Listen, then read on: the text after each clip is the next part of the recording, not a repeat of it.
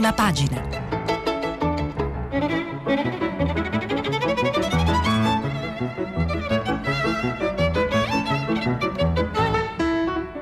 Questa settimana i giornali sono letti e commentati da Angela Mauro, inviata speciale dell'AFPost. Per intervenire telefonate al numero verde 800 050 333. Sms WhatsApp anche vocali al numero 335 5634 26. Buongiorno, ben ritrovati. Oggi sui quotidiani si parla moltissimo di riaperture. Ieri è uscita quella proposta delle regioni al governo su come tornare ad una vita eh, non direi normale, però eh, come avvicinarsi piano piano ad una vita normale e, e i giornali si dedicano moltissimo a questo tema, eh, anche co- sottolineando delle criticità. Eh, c'è la proposta delle regioni al momento, vedremo il governo eh, eh, come eh, reagirà, ma i giornali segnalano anche il fatto che comunque il governo sta un po' frenando quelle che sono le richieste delle regioni che fosse per loro aprirebbero aprirebbero tutto per fare una battuta non lontana dalla realtà. Maggio tornano le zone gialle è il titolo di prima pagina del Corriere della Sera, il calendario della ripresa si riapre dal 3 maggio, questa è Repubblica, la stampa, riapriamo tutto in un mese, eh, mm, questa è la richiesta delle regioni. E ancora però andiamo sul fatto quotidiano che eh, critica questa impostazione e scrive 400 morti al giorno e vogliono riaprire eh, le vittime non calano, i contagi risalgono. È una critica e c'è scritto alla Lega perché è, è stata la Lega a, eh, per prima a chiedere un calendario per le riaperture. Sotto la spinta delle regioni del nord in modo particolare, ma anche di quelle del sud. L'epidemia c'è ancora, i numeri non giustificano le riaperture, questo invece è il titolo di prima del domani eh, che eh, pure si sofferma sulle pressioni della politica eh, sul governo Draghi e eh, eh, con meno decessi di oggi lo scorso autunno abbiamo messo il coprifuoco, scrive il domani, e adottato il sistema dei colori. La situazione è peggiore rispetto alla fine della prima ondata. Medici e infermieri chiedono prudenza. Vedremo cosa succederà e cosa deciderà il governo. Tra l'altro oggi dovrebbe esserci anche una, un'altra, forse un'altra conferenza stampa del Premier Draghi e staremo a sentire domani. Ne riparliamo, però io comunque vi leggo uh, ciò che scrivono i giornali su il dibattito di questi giorni sulle riaperture. Il Corriere della Sera, eh, in un articolo firmato da eh, Fiorenza Sarzanini, fatto per capitoletti, mette a confronto le richieste delle regioni con eh, la tendenza eh, del, del governo, l'impostazione, le ipotesi che invece farebbe il governo. Per esempio, su bar e ristoranti le regioni chiedono la riapertura a pranzo e cena anche nelle zone rosse, mentre il governo avrebbe eh, una impostazione che eh, pre- predilige un percorso un po' più graduale e tra le mosse suggerite anche dal comitato tecnico scientifico c'è quella di cominciare con la riapertura dei ristoranti a pranzo in fascia gialla e dei bar che hanno la possibilità di far sedere i clienti al tavolo. E, e subito dopo poi si potrà procedere con i bar e con le aperture serali ma sempre nelle regioni che si trovano in fascia gialla. Il punto è come, che aggiungo eh, come titola il Corriere della Sera in prima pagina a maggio dovrebbero tornare zone gialle un po' in tutta Italia. Comunque, gli spostamenti invece tra le regioni. Eh, le regioni, i governatori chiedono al governo di consentire fin dal primo maggio gli spostamenti tra le regioni in fascia gialla anche per motivi di turismo e invece il governo ritiene che un'apertura dei confini regionali in tutta Italia possa far risalire in maniera pesante la curva epidemiologica e per questo si valuta se autorizzare sin dalla prima settimana il passaggio tra regioni gialle o se invece attendere le prime due settimane di applicazione del provvedimento che prevedono comunque alcune riaperture potrebbero far aumentare i dati del contagio. Invece sugli spettacoli pare che le distanze tra eh, regioni e governo siano minori. Eh, le regioni mh, propongono che al cinema non si possa stare in piedi ovviamente mi viene da dire comunque, e i posti a sedere vanno distanziati lasciando almeno un metro tra uno spettatore e l'altro, sia eh, frontalmente che lateralmente, con mascherina obbligatoria. Senza mascherina i metri sono due. Ai concerti gli orchestrali devono mantenere la distanza di almeno un metro dagli altri musicisti, per gli strumenti a fiato la distanza aumenta a un metro e mezzo. Eh, direi che in questo caso la mh, mm, impostazione del governo non è molto dissimile. Eh, l'idea è di eh, fare così. Fin dal primo maggio riapriranno in fascia gialla cinema, teatri, musei e mostre e il governo applicherà la norma che doveva entrare in vigore appunto il 27 marzo e che invece è stata sospesa per la risalita della curva epidemiologica e si discute se consentire le aperture anche nel fine settimana. Ecco, questo mi sembra l'unico punto di differenza, che, ma sembra assai probabile che ciò avvenga anche perché i protocolli messi a punto dalle associazioni di categoria col ministro Dario Franceschini eh, sono molto stringenti, scrive sempre il Corriere della Sera.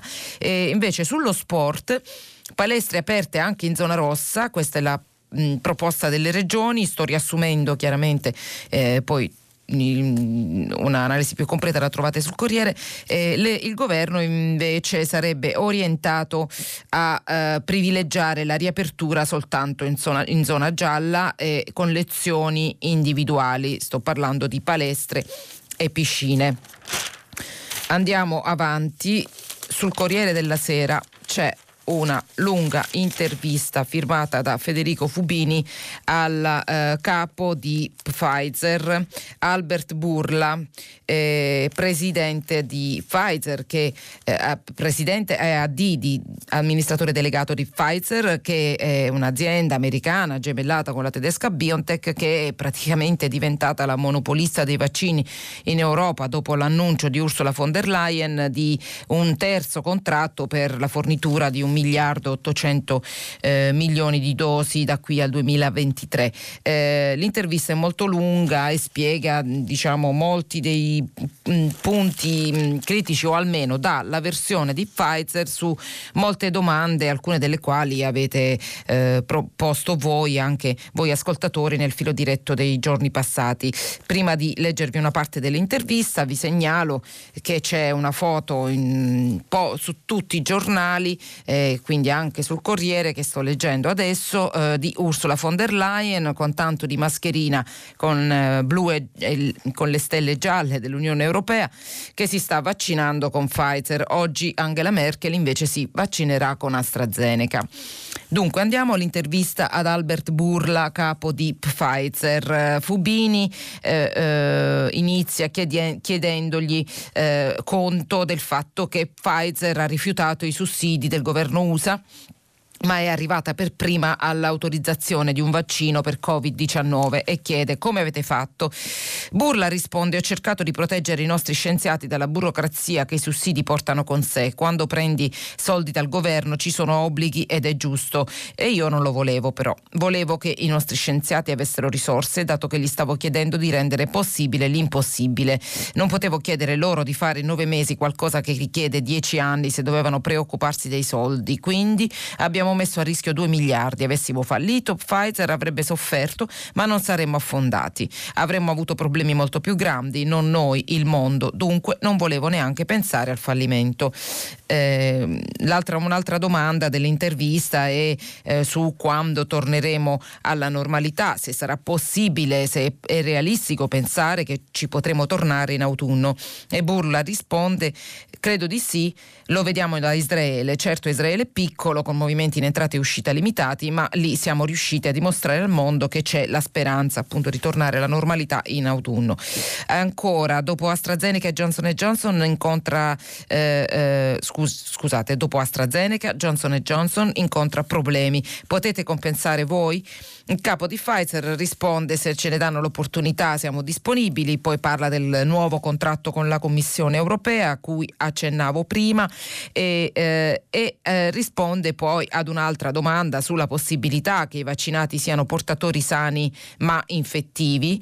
E, mh, mm, in questo caso il capo di Pfizer eh, cita dei dati e dice nei nostri studi vediamo che l'effetto di prevenzione dei vaccini è molto alto, ne abbiamo conferma nei dati da Israele che ha usato il solo il nostro vaccino su milioni di persone e riporta un'efficacia del 97%, anche più alta che nel nostro studio. I dati israeliani danno anche un'efficacia del 90% negli asintomatici è la prova che il nostro vaccino controlla anche le infezioni in più all'85% momento il campione israeliano è di casi eh, della variante inglese, la più trasmissibile, il vaccino l'ha fermata. Poi in realtà parla anche dell'efficacia del vaccino Pfizer con la variante sudafricana, eh, dice mm, che sarebbe al 100%, eh, leggo ancora a eh, salti. Eh, ehm, eh, ah, ecco un altro passaggio interessante quando Albert Burla di Pfizer sul Corriere della Sera parla della decisione dei prezzi alti di questo vaccino, il più costoso di tutti, e, e dice non conosco i prezzi delle altre aziende, ma chiaramente ci sono fughe di notizie che io ho visto, e vedo prezzi più bassi, noi abbiamo bisogno di alcuni principi di equità, per cui nei paesi ad alto reddito c'è un prezzo che è il costo di un pasto, è un prezzo sotto a quelli di qualsiasi vaccino abituale, anche se questo non solo salva vite ma permette di riaprire l'economia, insomma giustifica la politica di Pfizer che vende un vaccino più costoso degli altri, quasi 20 euro a dose. E l'altra domanda che mi sembrava um, interessante è dopo quanto tempo le prime dosi smettono di essere efficaci e eh, lui risponde abbiamo i primi risultati a sei mesi dalla vaccinazione, la protezione è ancora alta, non come nei primi mesi ma molto al di sopra dell'80%. Eh, teme che un giorno il vaccino diventi un bene pubblico globale senza alcun brevetto? La risposta è il vaccino diventerà un bene pubblico globale perché avremo prodotto abbastanza dosi. C'è sempre un po' di retorica, ma non è vero che i diritti di proprietà intellettuale ostacolano la produzione, quindi naturalmente difende i diritti di proprietà intellettuale. L'intervista ad Albert Burla di Pfizer la trovate sul Corriere della Sera.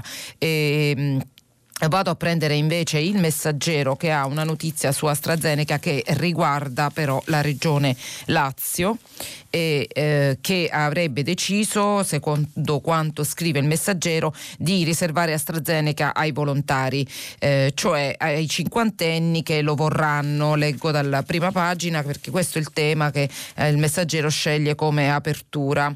E lo spiega in un articolo di Mauro Evangelisti, AstraZeneca ai cinquantenni che chiederanno di farlo, il ministro dice è sicuro, nella regione Lazio consegnate 400.000 dosi, ne sono state usate poco più di 300.000.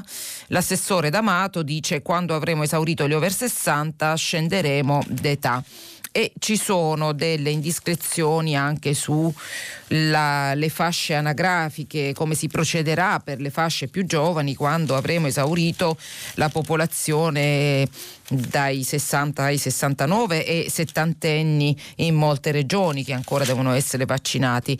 Eh, su Repubblica, articolo di Alessandra Ziniti, alla fine di maggio è il turno degli over 30, alle regioni la scelta su chi vaccinare prima dai 30 ai 59 anni tutti insieme. Il criterio anagrafico sarà rigorosamente seguito fino ai 60 anni. Poi, forse già nella seconda metà di maggio, quando anche l'ultima fascia d'età ritenuta a rischio grave avrà ricevuto la prima dose, si spariglieranno le carte. Si tornerà alla categoria essenziali, certo, ma poi sarà eh, una sorta di liberi tutti. Ogni regione potrà decidere di vaccinare anche per categorie, privilegiando i settori che ritiene più esposti o strategicamente prioritari per la ripresa economica dei territori. Eh beh, queste sono indiscrezioni, poi vedremo come si regoleranno perché ancora non siamo arrivati a quelle fasce mh, di età.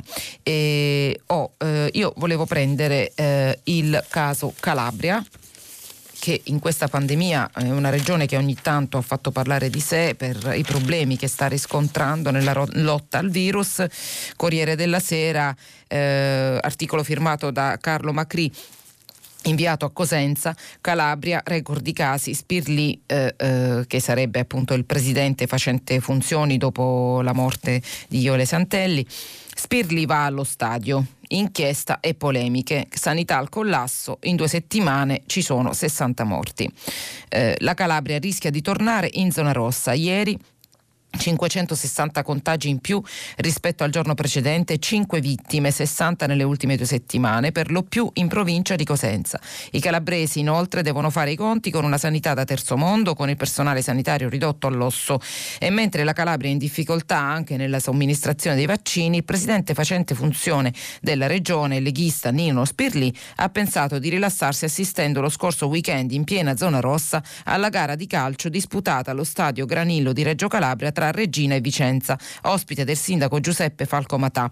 In barba l'applicazione del protocollo in modalità porte chiuse che impedisce la presenza di persone sugli spalti se non addetti ai lavori. La Procura federale ha aperto due procedimenti per accertare eventuali violazioni. Le gare di calcio professionistico si svolgono infatti a porte chiuse e il protocollo non prevede la presenza delle istituzioni regionali o cittadine. Spirli sui social è stato sommerso da insulti. Sono vittima di un manipolo di mestatori di fango mediatico che ha tentato di mescolare verità e opinione col solo fine di attaccare il presidente della regione. Questa è la sua difesa e l'articolo su Corriere della Sera continua poi raccontando dell'insofferenza eh, addirittura di un accenno di ribellione da parte dei calabresi per l'incapacità delle istituzioni a gestire l'emergenza. Eh, sulla pandemia facciamo un salto all'estero eh, perché di situazione di emergenza grave si parla anche in Brasile e eh, su questo vado a prendere eh, la stampa che eh, titola in prima pagina Il Brasile intuba i pazienti da svegli ed è strage di bambini. C'è un reportage firmato da Emiliano Guanella, inviato a San Paolo, Brasile nel baratro, pazienti legati ai letti e intubati da svegli. I medici muoiono in condizioni disumane, questa è la dichiarazione dei medici. Gridano come disperati, non vogliono morire, uno dietro l'altro li perdiamo, legati al letto come animali, in condizioni disumane e c'è mm, nella pagina della stampa che ospita questo reportage una foto grande che fa capire un po', eh, rende proprio l'idea di quelle che sono le condizioni negli ospedali brasiliani. La testimonianza a volto coperto data alla TV Globo da un'infermiera dall'ospedale Albert Schweitzer di Realengo, periferia poverissima di Rio de Janeiro, è un quadro calzante della tragedia del Covid oggi in Brasile. Lo sono anche le storie che si ripetono di bambini e neonati morti col virus, un altro triste record mondiale, una catastrofe umanitaria, l'ha definita Medici Senza Frontiere, chiedendo alle autorità brasiliane di fare qualcosa per fermare la strage. In molti ospedali i pazienti gravi sono intubati senza i sedativi, lottano tra la vita e la morte con un tubo infilato fino ai polmoni, ma coscienti. Si disperano, vengono legati ai letti con lenzuoli o stracci. Per loro è una tortura, spiega un altro medico, è qualcosa che va contro tutti i nostri principi deontologici oncologici, ma non possiamo fare altro perché non abbiamo medicine per loro. I kit intubamento, sedativi e tranquillizzanti scarseggiano. L'articolo continua, lo trovate sulla stampa a firma di Emiliano Guanella. Eh, pandemia ed estero, prendendo però degli esempi positivi Andiamo sul messaggero che parla di Macron e dell'annuncio di eh, voler garantire delle cure psicologiche ai bambini che si sono depressi per il Covid. Pagheremo 10 sedute dallo psicologo, questo è l'annuncio del presidente francese eh, eh, che ha detto che per le terapie lo Stato francese appunto darà un indennizzo alle famiglie che hanno figli dai 6 ai 17 anni sempre andando a prendere qualche esempio in positivo, Israele mm, veniva citato molto nell'intervista del capo di Pfizer al Corriere della Sera e viene preso in considerazione anche dalla stampa che eh, scrive, pubblica un pezzo su, sul fatto che Israele eh, revocherà l'obbligo di indossare le mascherine all'aperto a partire da domenica prossima, eh, essendo andati molto avanti nella campagna di immunizzazione della popolazione. Eh, l'articolo è firmato da Francesco Grignetti, all'aria aperta senza mascherina, l'ultima tentazione verso l'estate, bar e ristoranti pronti a ripartire, i virologi fuori in meno rischi, ma non abbassate la guardia. appunto si parla di Israele, l'articolo lo trovate, lo trovate sulla, sulla stampa. Eh, per concludere chiudere sulla pandemia segnalerei la polemica social tra l'attore Alessandro Gasman e il cantante Enrico Ruggeri, se ne è parlato in questi giorni sui social, mi sa che c'era anche qualche articolo già sui giornali ieri che però non ho fatto in tempo a leggere, un articolo credo il Corriere. E ad ogni modo su, è nata una polemica perché Alessandro Gasman ha denunciato sui social dei vicini che facevano assembramento, stavano eh, concentrati su eh, a divertirsi insieme per una festa in casa, cosa che in questi tempi di lockdown non si potrebbe fare e li ha denunciati su, sui social. Eh, ne, scrive, ga, eh, ne scrive Massimo Gramellini sul Corriere della Sera. Il pezzo intitolato Siete Gasman o Ruggeri. Che fare quando il vicino di Pianerottolo organizza un assembramento eh, festaiolo? Premessa di un potenziale focolaio, se lo è chiesto con l'abituale mitezza Alessandro Gasman, limitandosi a esporre le possibili alternative, far finta di niente, condurre una trattativa diplomatica col vicino, denunciare gli aventi parti alle autorità. I beceri in servizio permanente effettivo lo hanno coperto di insulti, attribuendogli la terza scelta per il solo fatto di averla evocata.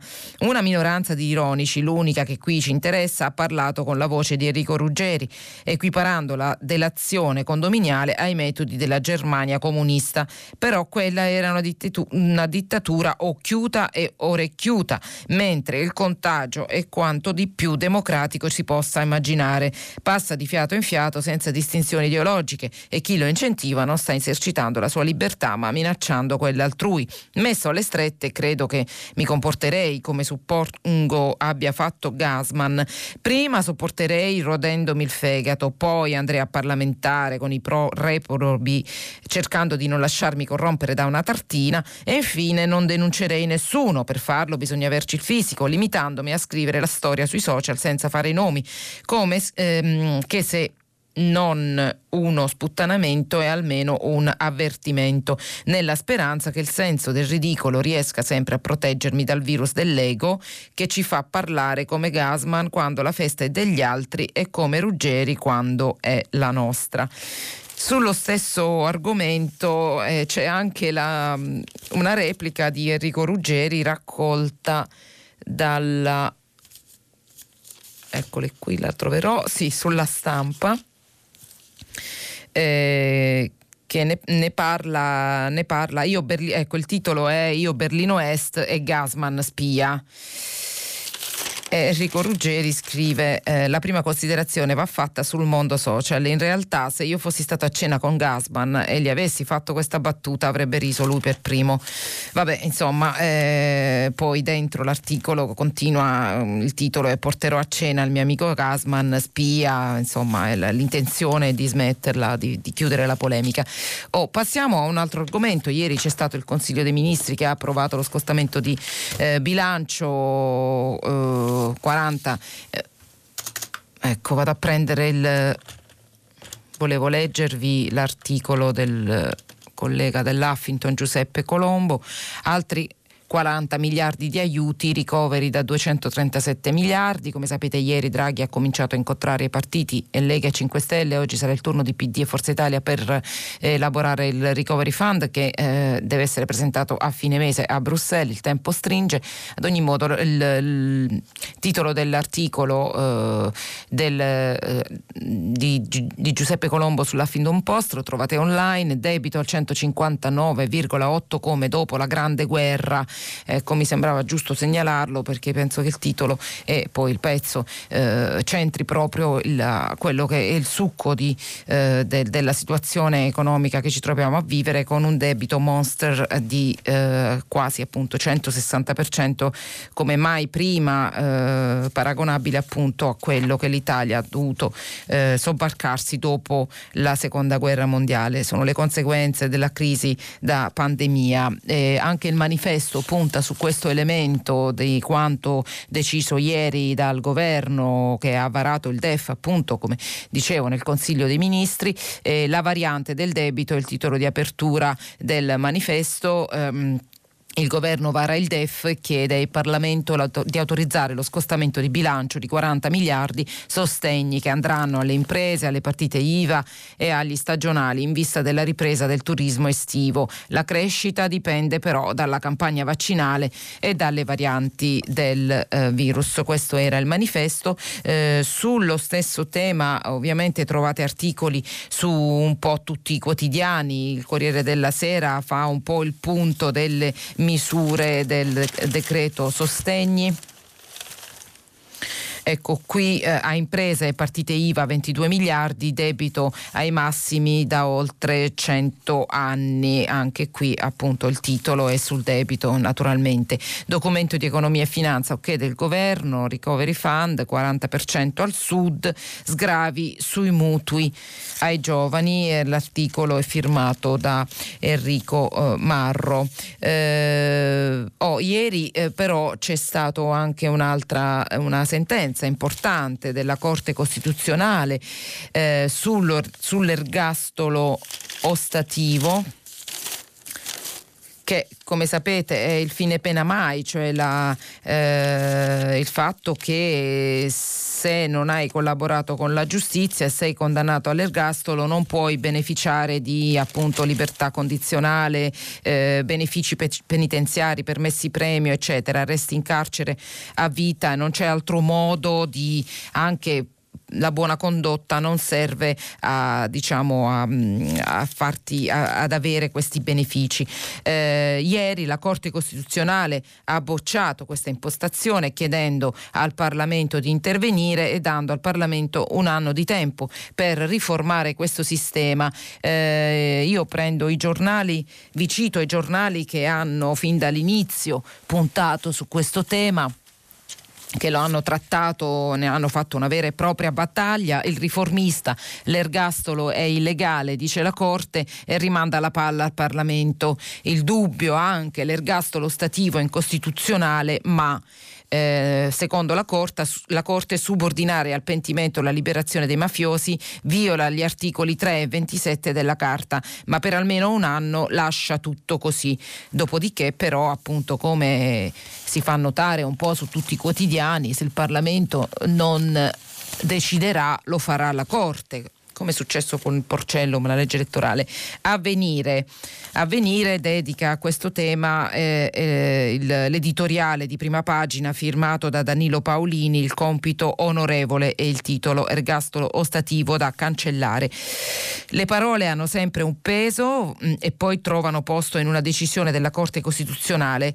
Eh, sono in grado di lasciare il segno. Il fine pena mai non è compatibile con gli articoli 3 e 27 della Costituzione italiana, oltre che con l'articolo 3 della Convenzione europea dei diritti dell'uomo. Non garantisce infatti l'uguaglianza di tutti davanti alla legge, né tantomeno è in grado di realizzare la finalità rieducativa della pena. Si parla qui dell'ergastolo cosiddetto ostativo, ovvero dell'impedimento previsto dall'articolo 4 bis dell'ordinamento penitenziario alla concessione dei benefici possibili per gli altri ergastolani condannati ai condannati per reati molto gravi, quali quelli di matrice mafiosa e terroristica che non abbiano utilmente collaborato con la giustizia. Ebbene, dopo averlo sostenuto su questo giornale, in sparuta compagnia di altre voci, adesso possiamo affermare con il conforto dei giudici costituzionali che quella norma viola la Carta, i quali giudici avevano cominciato a trattare la spinosa e indubbiamente delicata materia prima di Pasqua, ma l'hanno poi lasciata decantare fino a ieri,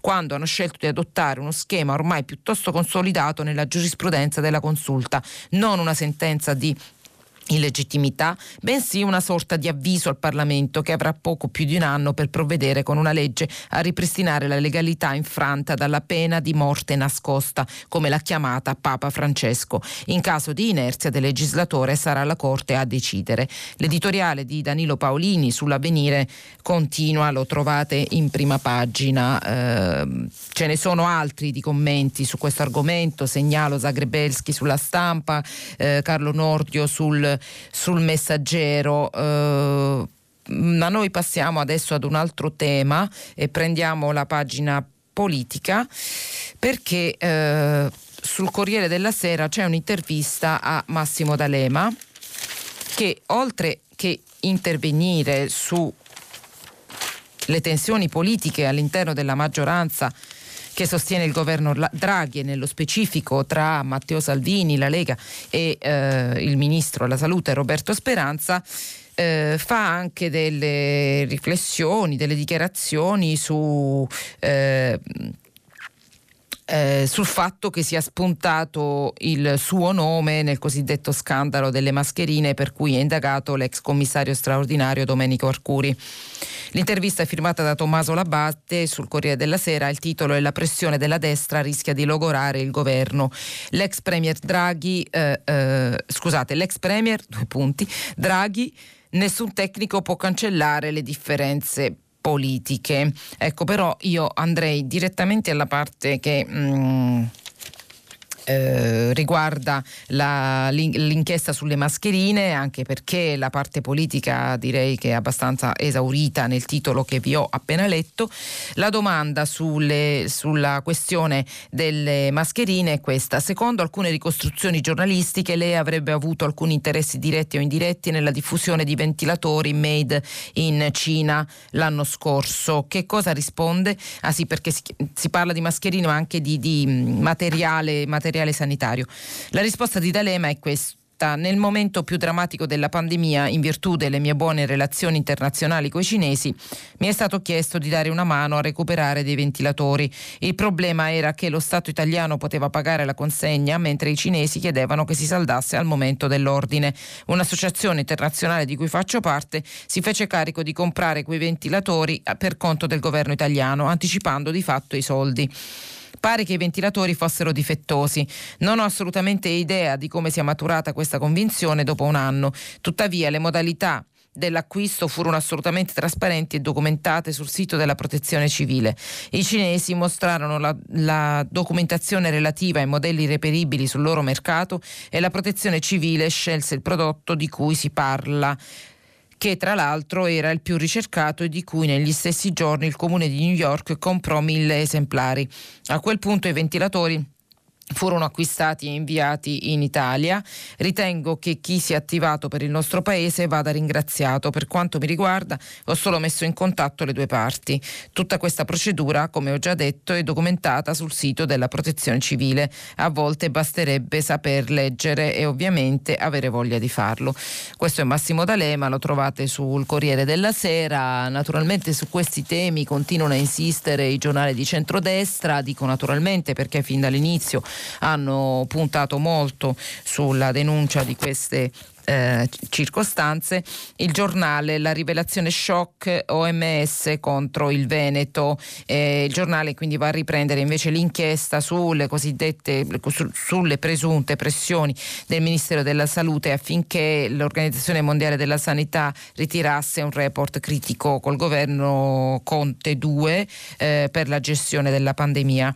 E, e, Oggi l'articolo del giornale si sofferma sul fatto che questo eh, report contenesse degli elogi alla gestione di Luca Zaia in Veneto, alla sua gestione della pandemia e, e secondo questa ricostruzione eh, Guerra, l'ex responsabile, il dirigente OMS Ranieri Guerra, avrebbe fatto pressioni eh, eh per, eh, per, per eliminare quella frase di elogi a Zaia. Niente elogi a Zaia Guerra e una sua collega non volevano si parlasse bene della regione leghista per non irritare il governo. Questo lo trovate sul, sul giornale. E, mm, è stata giornata ieri anche di avvertimenti per tornare alla politica di Draghi alla Lega, eh, bassa tensioni nel governo, insomma il Premier ha cercato un po' di fermare anche gli attacchi a Speranza, eccetera, ma come dicevo prima oggi probabilmente ci sarà una sua conferenza stampa, quindi immagino ne potremo parlare più diffusamente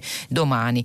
Oh, la questione vitalizi continua a fare polemiche, eh, ci punta il tempo che eh, eh, scrive la taverna restituisce il vitalizio a Formigoni, il titolo in prima pagina sopra una foto della Presidente del Senato e la parlamentare 5 Stelle Taverna eh, che in realtà poi è una vignetta di Osho, grazie per il vitalizio a Formigoni, eh, direbbe la Presidente Casellati, ma ci mancherebbe Preside. In realtà la questione va oltre una battuta perché ricostruisce il fatto che la eh, pensione, il vitalizio a Formigoni e agli altri diciamo, condannati politici ex parlamentari condannati in via definitiva è stata decisa in virtù, scrive il Tempo, una, eh, della stessa legge sul reddito di cittadinanza voluta dai grillini.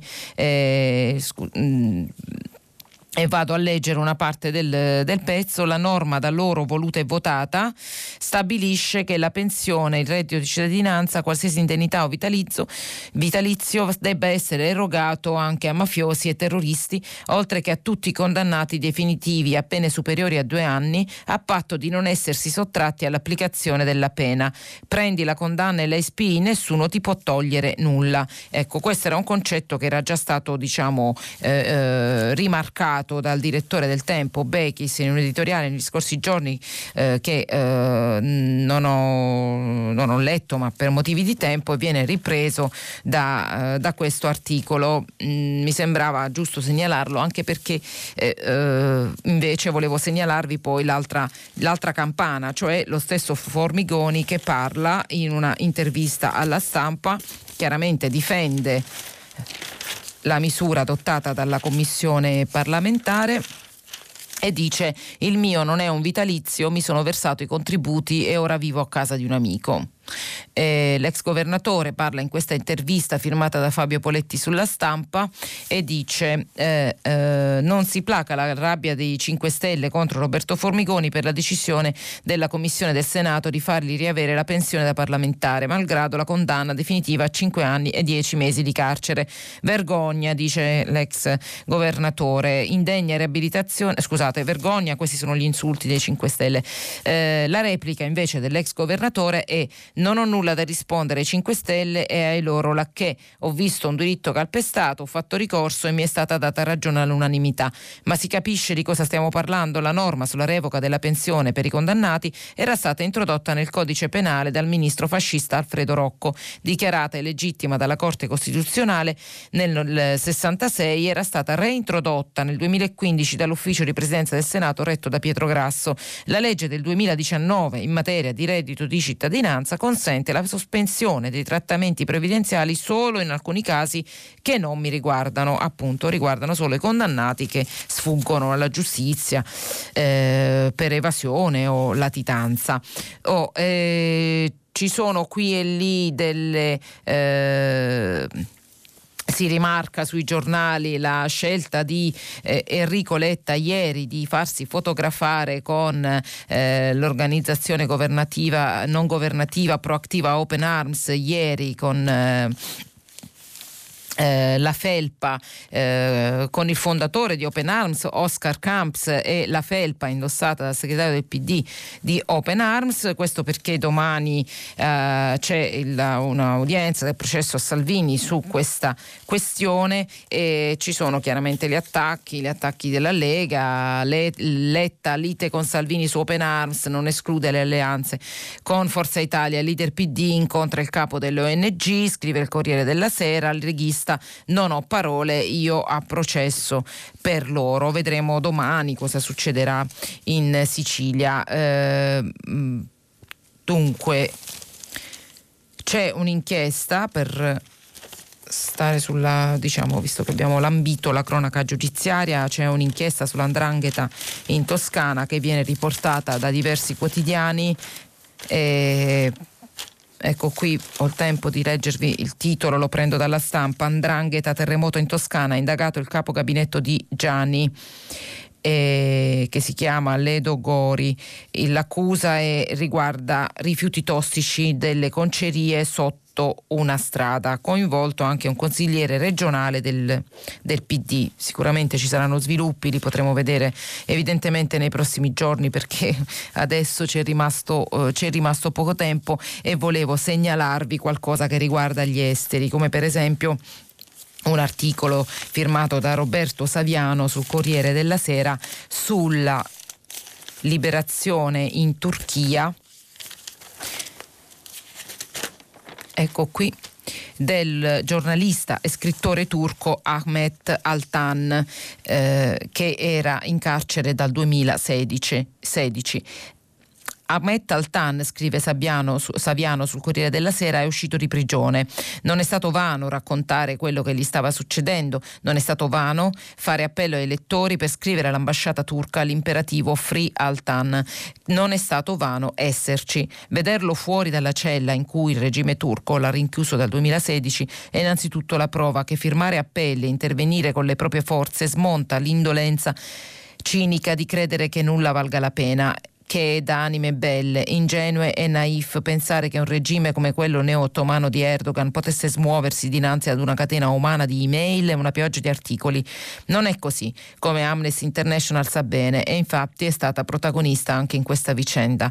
Eh, il, l'articolo intitolato La lezione di Ahmed liberato, mobilitarsi non è mai inutile, eh, scritto da Roberto Seviano sul Corriere della Sera, lo trovate appunto a pagina, pagina 14 eh, ci sono ringraziamenti e riflessioni sui giornali da parte dei genitori di Giulio Regeni, sulla stampa eh, dicono ora chissà parli e si riferiscono al fatto che, lo dicevamo ieri, sono spuntati nuovi testimoni nel processo in corso in Italia ai responsabili, a coloro che sono ritenuti responsabili delle torture e della morte di Giulio Regeni in Egitto.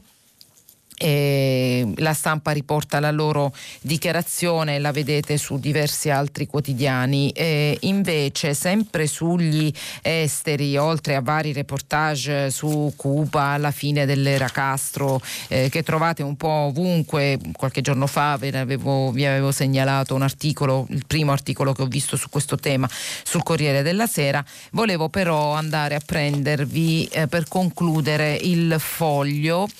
Eh, che ha un articolo invece sul post Merkel, se riesco a trovarlo, eh, firmato da Paola Peduzzi. Come sapete oggi il la CDU e la CSU, cioè la, l'alleanza del partito della Merkel con i cristiani sociali, dovrebbe decidere il nome del candidato alla cancelleria per le elezioni di, del prossimo 26 settembre.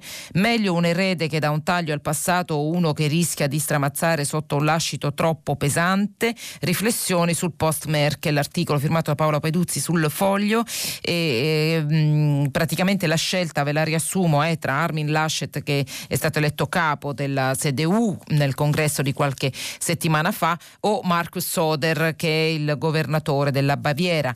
E eh, la Peduzzi va a prendere una, una, diciamo, un paragone col 79 quando in vista delle elezioni nell'anno successivo l'alleanza elettorale tra CDU e CSU eh, si ritrovò di fronte allo stesso dilemma. C'era il cancelliere, eh, il cancelliere era il socialdemocratico Helmut Schmidt che nel 76 aveva sconfitto l'allora candidato della CDU Helmut Kohl. L'Unione non volle riaffidarsi al perdente che come sappiamo noi oggi poi si sarebbe ripreso il partito e la Germania con una forza dirompente e si divise proprio come sta facendo oggi tra la sua anima cristiano-democratica e quella cristiano-sociale della Baviera. Vabbè, vedremo, vedremo come si svilupperà questa storia, magari domani domani troveremo la decisione definitiva sui giornali, visto che è da tempo che si trascinano in discussioni anche e persino i tedeschi. Io ho concluso la rassegna stampa di oggi, qualche attimo di pubblicità e ci sentiamo per il filo diretto. A tra poco.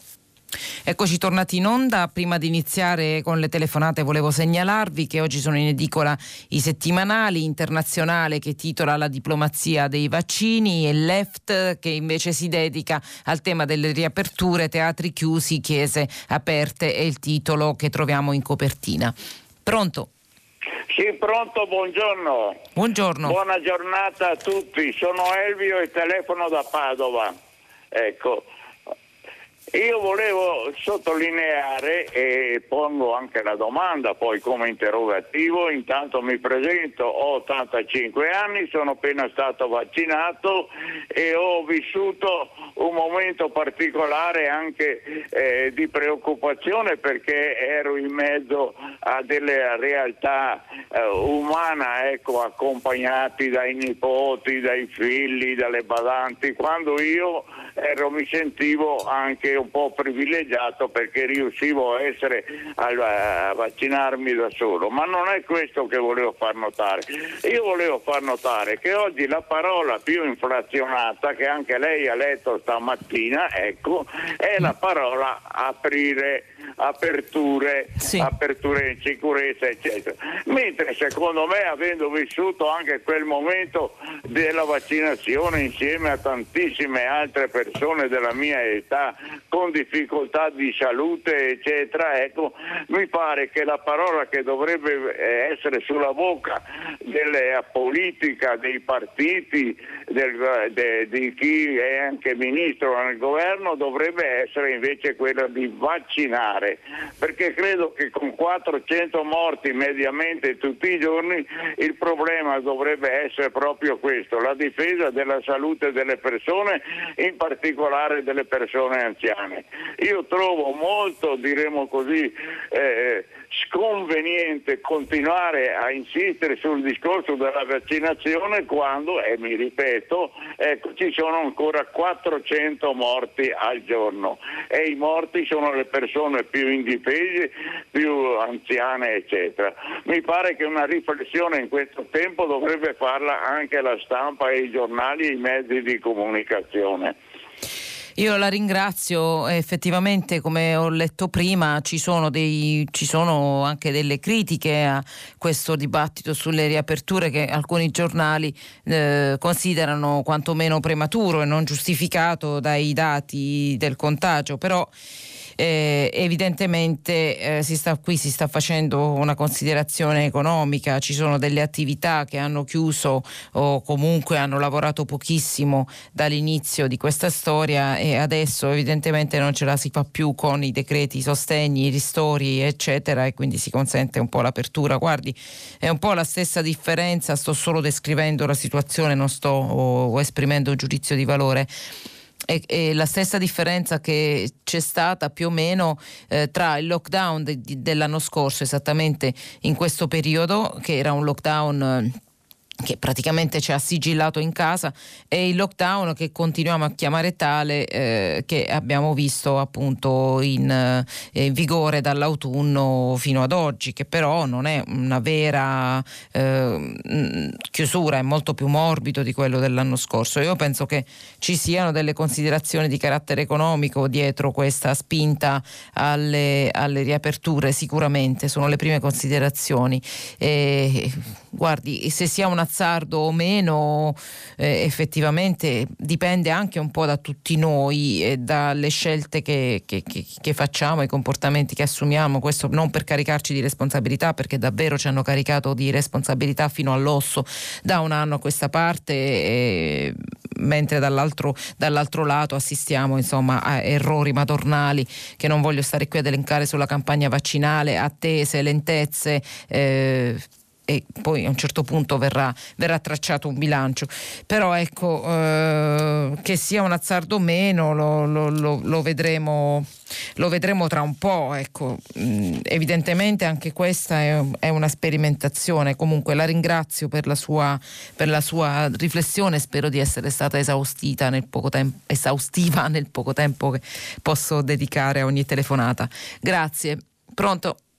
Pronto, buongiorno. Innanzitutto buongiorno dottoressa Mauro, buongiorno a tutti i radioascoltatori e grazie per l'opportunità. Eh, volevo, io mi chiamo Fulvio, chiamo dalla provincia di Como uh-huh. e um, volevo innanzitutto esprimere um, il mio appoggio a quello che ha detto Elvio, nome bellissimo tra l'altro. Eh, cioè io ho molti molti anni meno di lui, ne ho 25, però sono d'accordissimo con quanto ha detto. Io non avevo molto più, più una domanda, avevo più che altro un'osservazione che prende spunto da quanto ha scritto sui social eh, l'artista Enrico Ruggeri, cioè il fatto che il virus sia qualcosa di democratico. Ormai è diventata una frase fatta, la, la usa chiunque senza rifletterci sopra, ma io penso che non sarebbe stata vera nemmeno nel Medioevo. Oggi il virus non è assolutamente democratico per il semplice fatto che immaginiamoci il CEO di Pfizer BioNTech che va in una favela brasiliana, è uno scenario quantomeno surreale. Mm. I vaccini che sono vitali, vitali per combattere questa pandemia e che sono l'unico mezzo che abbiamo, sono anche un mezzo, fin tanto che sono legati a delle regole di mercato, per rendere il virus qualcosa di fortemente antidemocratico. Um, in, eh, in, Brasile intubano persone coscienti, cioè, ma abbiamo un minimo di empatia, di compassione. Io non lo so. Lei um, qualche giorno fa, uno dei primi giorni in cui ha condotto questa trasmissione, a, una, a un'osservazione simile di, una, di, un'ascoltatrice ha risposto che eh, comunque la um, sospensione dei brevetti dei vaccini non sarebbe la soluzione. Eh, probabilmente sì, non sarebbe una soluzione, nel senso che eh, nel senso l'India è il più grande produttore al mondo in questo momento, eppure sono un miliardo e le difficoltà del caso si trovano comunque, ma migliorerebbe, nel senso ogni nazione ha un polo mh, mm, vaccinale. Noi abbiamo Reitera, adesso non so come stiano andando le, le, le sperimentazioni, ma penso che potrebbero comunque produrre un vaccino eh, altrui se appunto il brevetto non fosse, non fosse privato. Mm, appunto usare come, come scusa eh, che questa non sarebbe la soluzione, appunto non è, non è una scusa, non è una giustificazione valida. Eh, il fatto che i vaccini siano legati a delle regole di mercato che noi abbiamo ormai da secoli ehm, è qualcosa di profondamente antidemocratico e io penso che l'economia mm-hmm. sia qualcosa di creato dall'uomo. La pandemia non è qualcosa di creato dall'uomo, è difficile gestirla, l'economia però sì. Io davvero sono nauseato dal fatto che non si trovi un modo per far sì che eh, questo sistema che noi giustifichiamo eh, dicendo che va a vantaggio dei più non si ritorca adesso a vantaggio dei più, perché la maggior parte della popolazione, gli anziani, tutti coloro che sono colpiti dalla, okay. dalla crisi economica, ok? Sì, sì, la, se no non, non, riesco a rispondere. No, ma io sono, sono, d'accordo con lei, io ho soltanto fatto notare che eh, eh, la eh, liberalizzazione dei brevetti non è eh, la condivisione dei brevetti, non è la panacea di tutti i mali, cioè nel senso che non è che poi risolve tutto, semplicemente detto questo, ma certo condivido il fatto che eh, sia una, una, una, questione da prendere in considerazione per eh, avvicinarci all'obiettivo di riuscire a produrre vaccini in maniera equa e per tutti. Poi dicevo che ci sono altri fattori, cioè il know-how, cioè il fatto che eh, nel momento in cui mi dai la ricetta io devo anche essere capace, devo avere le, i materiali, devo avere i luoghi adatti, devo avere i macchinari adatti e le persone formate nella maniera giusta per produrre i vaccini. Lo indicavo semplicemente come una delle componenti dei, dei problemi che abbiamo nella produzione di massa dei vaccini, ma tanto guardi è già iniziato un altro film, eh, il film nuovo a cui stiamo assistendo da qualche eh, giorno a questa parte è il fatto che ormai mi sembra di capire che eh, Pfizer è diventata, ce l'ha fatta a vincere la gara, perché comunque c'è una gara eh, competizione tra le varie big pharma, ce l'ha fatta a vincere la gara per affermarsi su tutte le altre eh, ed è diventata la praticamente tra un po' noi sentiremo parlare soltanto di vaccini eh, Pfizer eh, anche in tutta Europa, come è già successo in Israele. Quindi è questo diciamo, l'altro è, è, il nuovo film cui dobbiamo eh, adeguare la nostra discussione, la, la, novità sostanzialmente, non si parla più di... però anche in questo caso, infatti nell'intervista al capo di Pfizer si parlava anche di condivisione dei brevetti, naturalmente eh, lui è contrario, ma io condivido le, le, le, sue osservazioni sulla necessità di stabilire proprio dei fondamenti più democratici e più eh, di equità per combattere questa pandemia. Eh, sono le questioni che poi hanno posto India, Sudafrica, che pongono varie organizzazioni non governative, che ponga, pone anche la stessa Organizzazione Mondiale della Sanità, diciamolo. Eh, ma Ovviamente non, da parte delle aziende e anche degli stati non ci sono riflessioni adeguate, eh, non, non, ci sono riflessioni in questo, in questo, senso. Quanto alla democrazia del virus, sì, eh, ha, ha ragione, il termine è abusato, ma viene usato soltanto per dire può colpire chiunque, ricchi e poveri. Certo, è chiaro, se uno è malato e si trova in una favela, in una delle favelas brasiliane, come diceva lei, oppure aggiungo io, in, delle, dei, una cella di una delle nostre carceri eh, eh, sovraffollate, chiaramente fa la differenza. Eh, la ringrazio comunque. Altra telefonata, pronto? Pronto, pronto, buongiorno. Io mi chiamo Stefano, chiamo da Roma e sono un medico ospedaliero. Buongiorno ah, dottoressa. Ah, buongiorno. Io volevo porle una domanda che riguarda questione sanità regione Calabria. Sì. Allora, le chiedevo questo, eh, ci sono per caso delle tracce dell'operato del nuovo commissario governativo straordinario alla sanità calabrese e non pensa forse che in questa vicenda il governo centrale abbia mancato. Ma lui, lei intende figliuolo, scusi, non ho capito, intende no, il, commissario, il commissario straordinario calabrese? calabrese sì. sì. Esattamente, se ci sono delle tracce in merito al suo incipiente operato.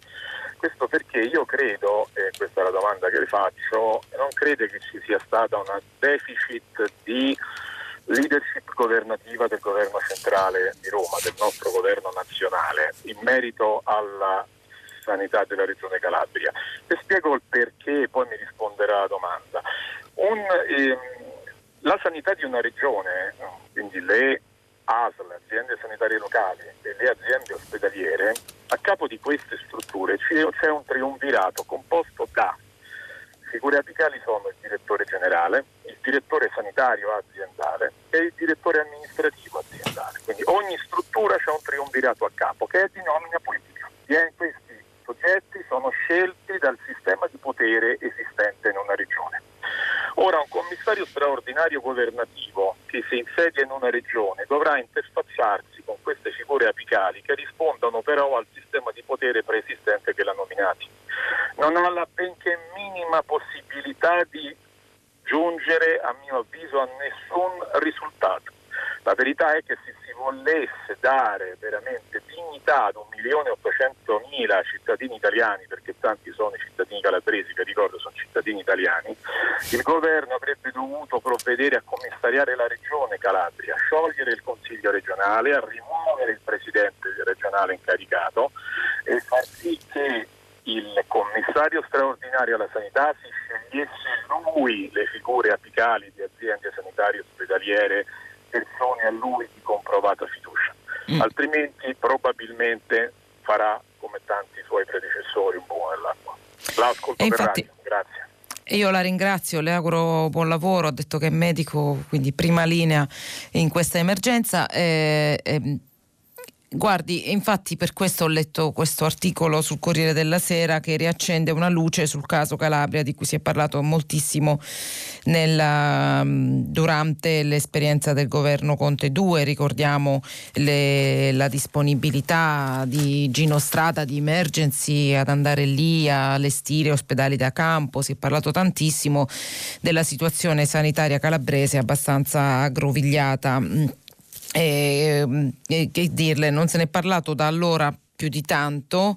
Io mi sentirei di condiv- condividere le sue argomentazioni e staremo a vedere che succede perché io mi aspetto che eh, il fatto che uno dei grandi giornali italiani abbia diciamo, acceso una luce su questo caso magari potrà determinare eh, un dibattito e delle scelte eh, in questo senso. Certo però mi viene da sottolineare il facente funzione della Regione Calabria e della Lega che appoggia il governo Draghi, quindi la situazione non è proprio mh, mm, eh, diciamo fluida, è, è vero pure che però c'è una polemica adesso su di lui perché avrebbe infranto le regole anticontagio recandosi allo stadio può essere, azzarderei un'ipotesi che adesso ne nasca una polemica su di lui e poi propedeutica eh, provvedimenti mm, non so se del tipo di quelli che indicava lei o comunque provvedimenti più specifici sulla Calabria e la situazione Covid e la gestione del Covid in Calabria. La ringrazio. Pronto, buongiorno. Buongiorno Angela, io mi chiamo Gianluca Palma, sono un collega, chiamo da, da Cosenza. Ah, ecco. Eh, Dici. Eccoci, buongiorno. Dunque sì, la situazione appunto, eh, ascoltavo il pezzo di Carlo Macri sul, sul Corriere. Sì. Io appunto eh, volevo dire, provare a dare alcuni dati e un po' di aggiornamenti su quello che accade negli ultimi giorni qui, perché allora, anzitutto stamattina alle 11 sarà sotto il Ministero della Salute a Roma, mm-hmm. un presidio appunto di calabresi immigrati che lavorano e vivono a Roma da, da anni, sono anche coloro che spesso ospitano i famosi parenti dalla Calabria che vanno per curarsi fuori regione, obbligati da una sanità eh, pubblica inefficiente, eh, quando non inesistente, eh, fiaccata da, eh, da, un commissariamento decennale. Certo, eh, sono del sud, infatti, conosco il fenomeno. Esatto, quindi siamo una, forse la regione più dimenticata e più disfrattata d'Italia, se non la, tra l'altro tra le regioni più povere d'Europa, ricordiamolo. Eh, quindi si chiederanno risposte eh, urgenti dal governo. Infatti eh, negli ultimi giorni i comitati cittadini hanno occupato prima la sede dell'azienda ospedaliera a Cosenza, poi quella dell'ASP con uno striscione emblematico, Calabria senza speranza, anche con riferimento uh, insomma, a, all'attenzione del, del, ministro Roberto Speranza, dal quale si attendono risposte urgenti, anche perché cosa, cosa sta accadendo? Eh, che eh, i, appunto, il, diciamo, il, tracciamento in Calabria dei, dei contagiati è, è, un po', eh, sta, è un po' eh, saltato dall'inizio della, de, della pandemia.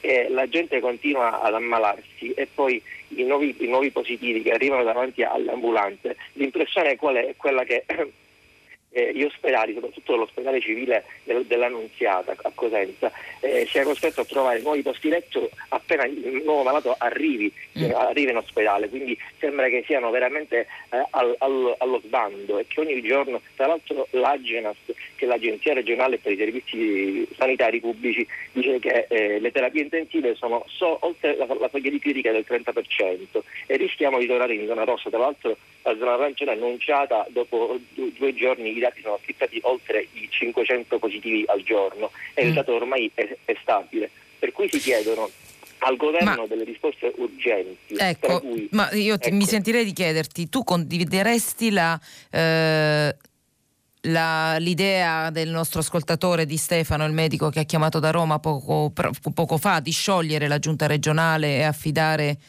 eh, tutto ad un commissario, una gestione più diversa? Ma guardi, in Calabria non servono essere commissariati perché sono dieci anni che siamo commissariati e, e tra l'altro eh, io ascoltavo anche due giorni fa l'eurodeputata Laura Ferrara chiedeva dalla sua pagina Facebook dove sono finiti i 140 milioni di fondi strutturali europei eh, tra cui somme destinate proprio all'emergenza calabrese per assumere nuovo personale e aprire nuovi presidi. Ci sono 15 ospedali chiusi solo nella provincia di Cosenza, tra cui la struttura di Cariati. Eh, viene da, da, pensare che forse conviene per ospedali chiusi a favore della sanità privata?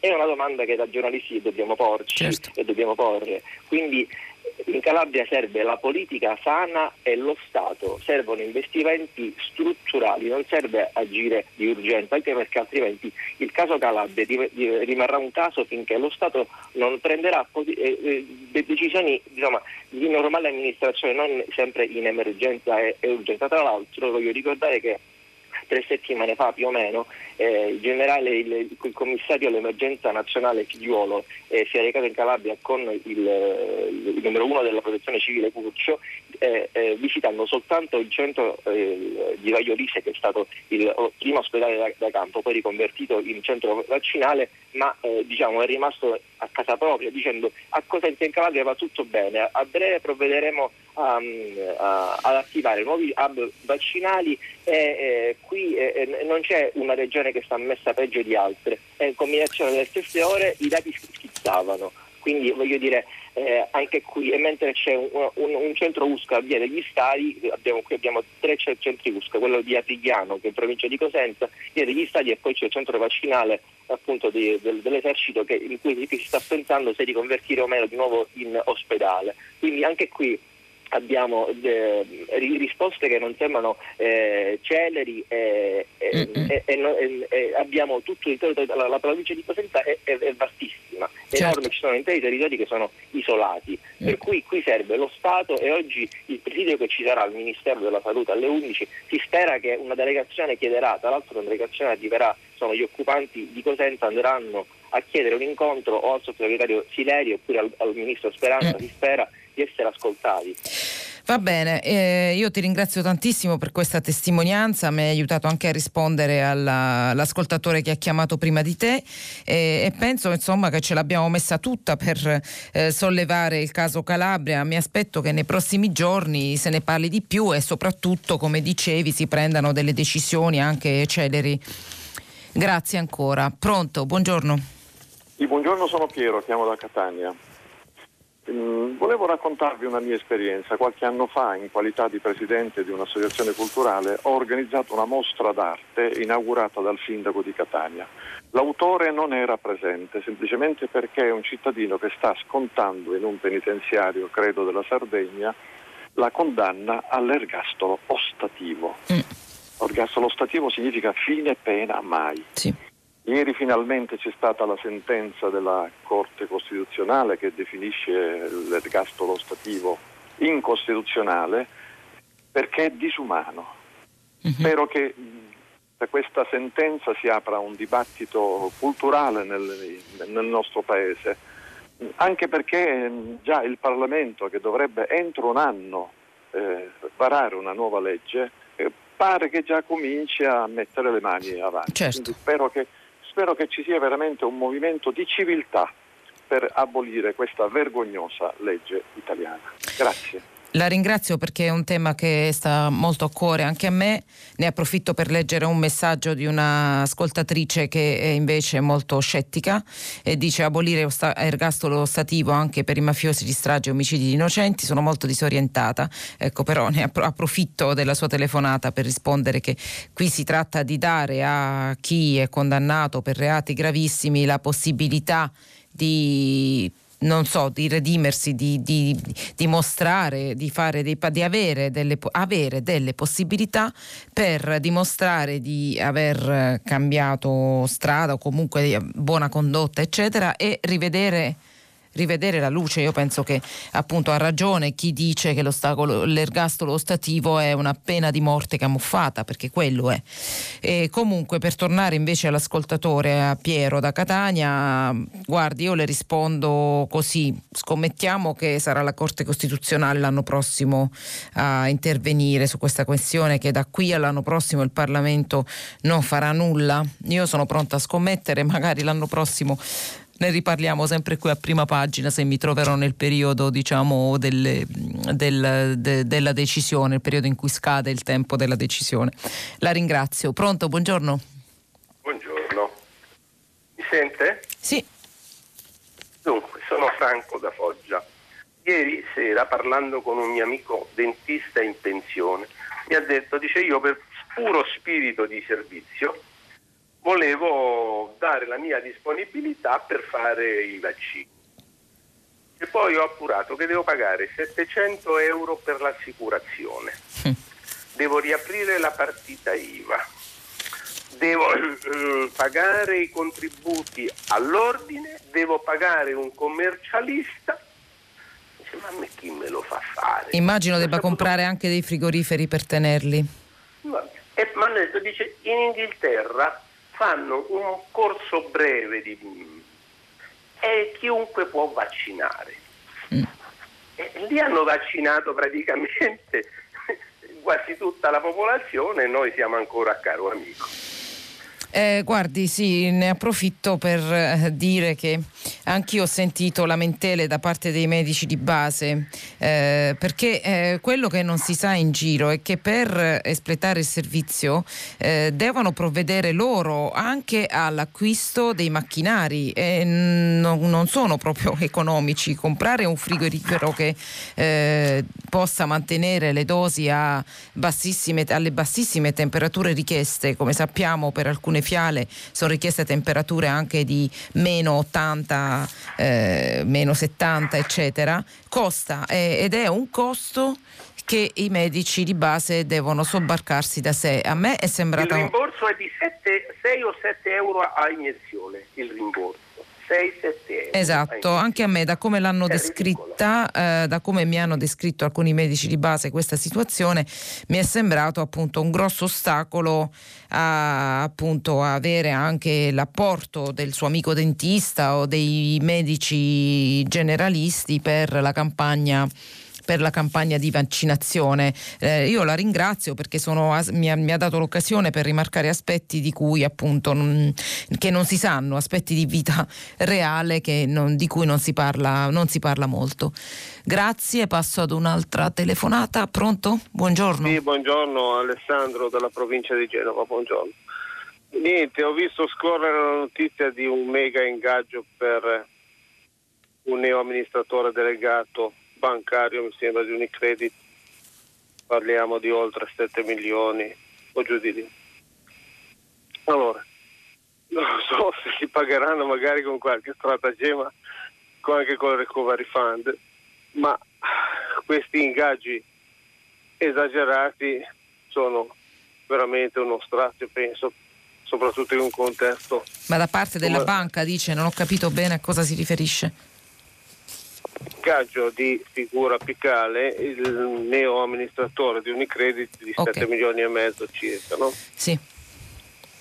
Ora il circuito bancario, mettiamo che sia un circuito di alta finanza, però gli ingaggi delle figure apicali dei direttori, soprattutto delle partecipate dello Stato, sfuggono a quello che doveva essere un tetto anche etico e finanziario dei 300.000 circa e arrivano a, delle, a delle cifre stratosferiche.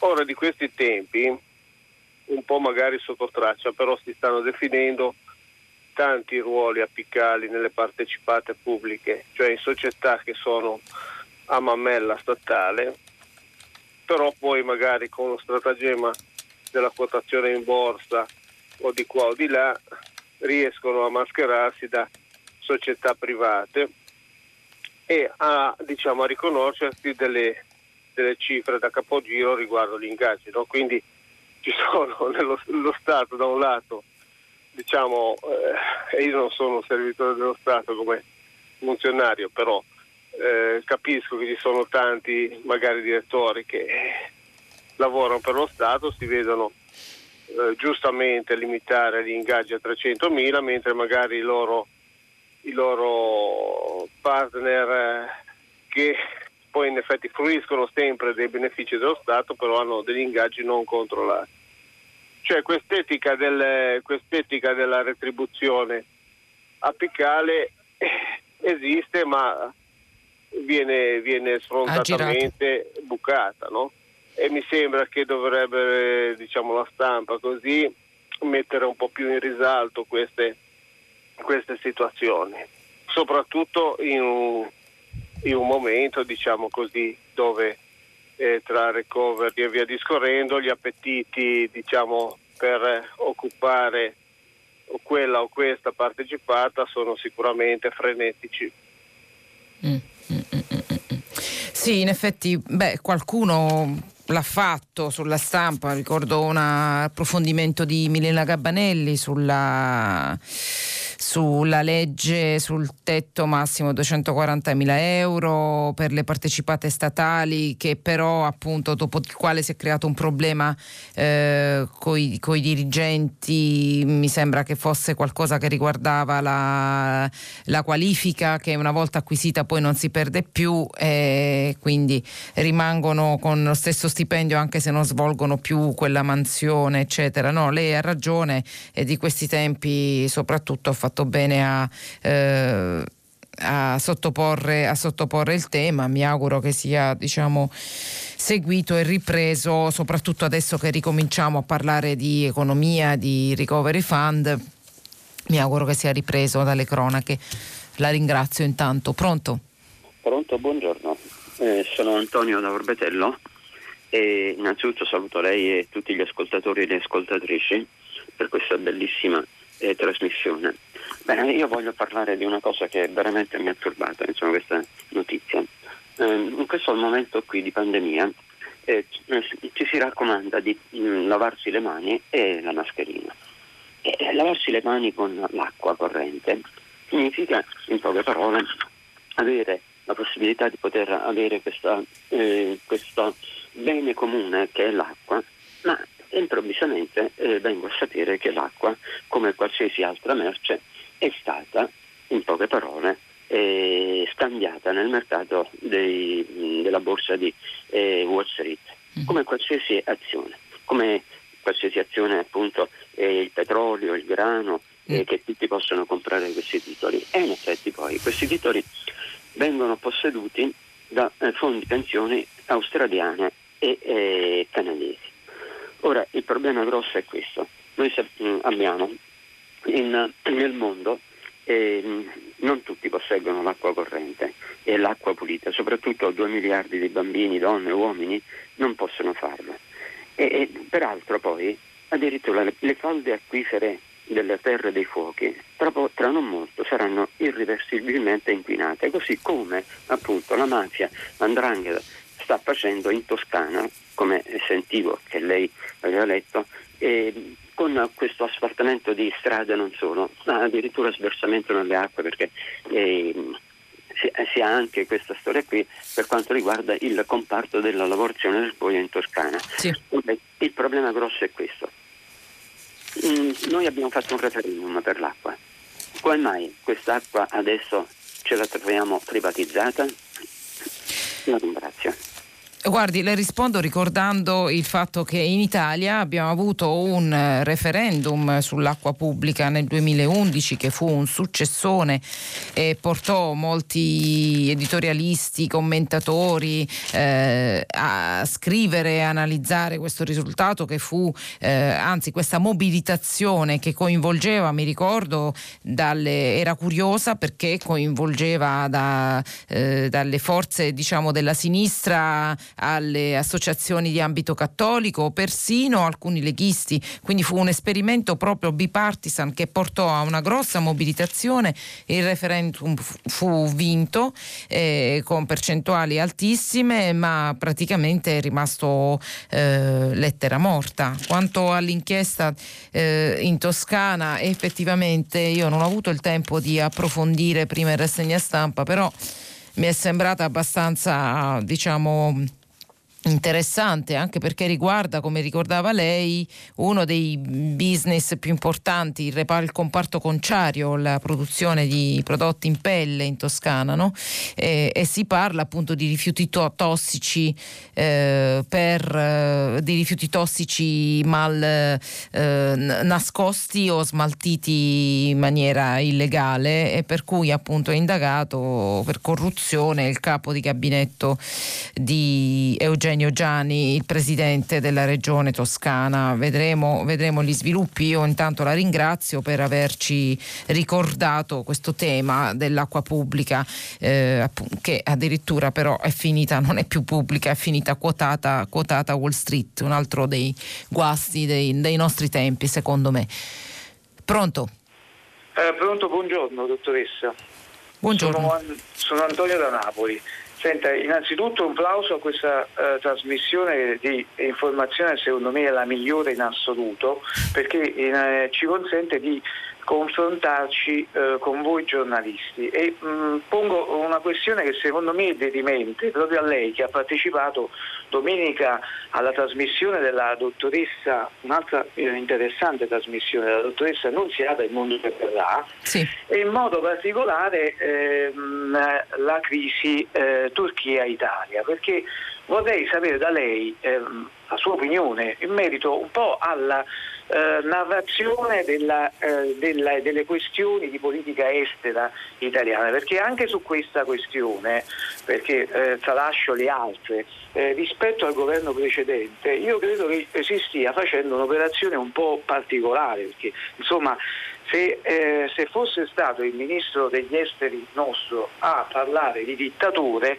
io credo che tutta la stampa italiana si sarebbe rivoltata, avrebbe creato un caso di inadeguatezza. Invece stranamente sembra quasi che questa crisi diplomatica aperta eh, con, con, la Turchia abbia aperto la, eh, la strada all'Italia per un ruolo nel, nel, nel Mediterraneo. Allora, eh, al netto anche di altre eh, considerazioni. Stringa, se no non riesco a risponderle. Sì, al netto di altre, mi scusi, eh, di, di altre posizioni sui giornali, le ricordo anche il, l'editoriale di Giannini sulla stampa eh. in polemica con Conte, che è stato...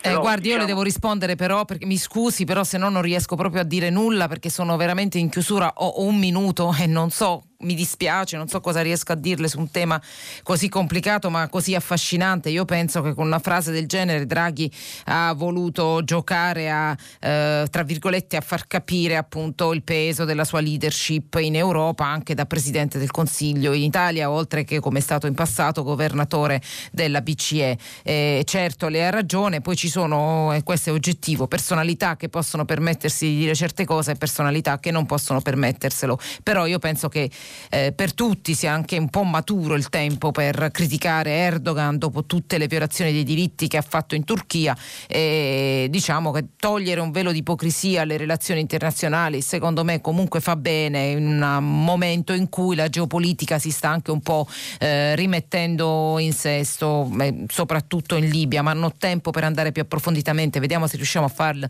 nei prossimi giorni. Io la ringrazio come ringrazio tutti gli ascoltatori, vi lascio al giornale radio, pagina 3 e tutta la città ne parla. Noi ci risentiamo domani mattina alle 7 e un quarto. Grazie, buona giornata.